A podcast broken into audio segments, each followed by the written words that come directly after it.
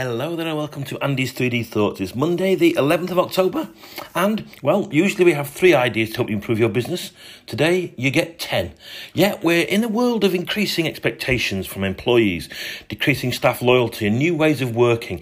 Everybody I speak to says the challenge at the moment is finding, attracting, and keeping people. So, how are 3D businesses actually engaging, enabling their people?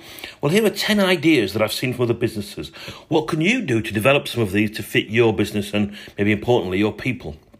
One, Sheffield's forward thinking taxi company, City Taxis, have actually set up an appreciation tree in their office. Gives employees opportunities to leave nice messages for their colleagues. It's a simple and effective way of reinforcing their ethos of teamwork and caring.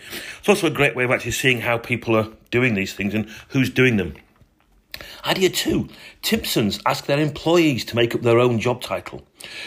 It's basically allow people to get out there and be weird and wonderful, or be quite straightforward. It does remind me of Samantha, who worked for us as an apprentice many, many, many years ago. And she, on our reception, she asked what her job title was. We said it can be whatever it want, you want it to be. She decided on Director of First Impressions. Idea three, also at Timpsons, they have a database called Known As. Everybody in the company has shared how they want to be called. So when a team, new team member joins, they record their full name, but more importantly, how they want to be called. For example, Michael could be Mick, Mike, or Mikey. It's simple stuff, but it allows people to engage with other people personally.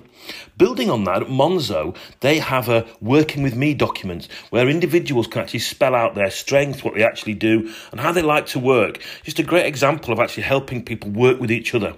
A simple tool, but it actually gives people a heads up about what particular individuals and their styles about and helps them hopefully work and communicate with them better five. It's a bit weird and wonderful, but Ocado have a month working abroad.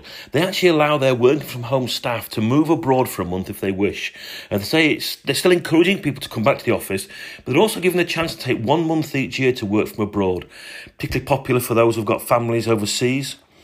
Uh, Amazon, Learn and We'll Pay, we're calling this one. Amazon will actually pay college tuition fees for nearly three quarters of a million of their frontline staff.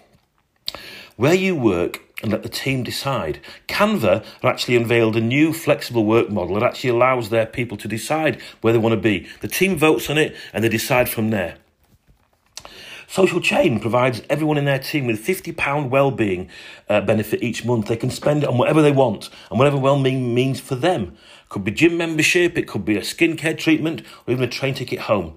Basically, it's up to them how they spend it. And I think, again, it just shows this whole idea of well-being mean different things to different people.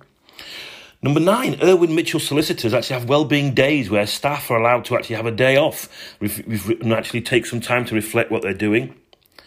Nike allow and encourage people to take the week off. Uh, last month, they actually asked everybody, give them permission to have a whole week off to actually deal with the burnout from the pandemic. And a bonus idea, number 11, back to our friends at Timpsons, where one of their team members gets married, they give them a £100 bonus, an extra week off, and their honeymoon is actually covered by that, and the use of the company limousine and the driver for the wedding car. Some of their only benefits include use of a holiday home, £25 Mothercare voucher on the birth of your baby, and the entire day off when your child's first day ever at school.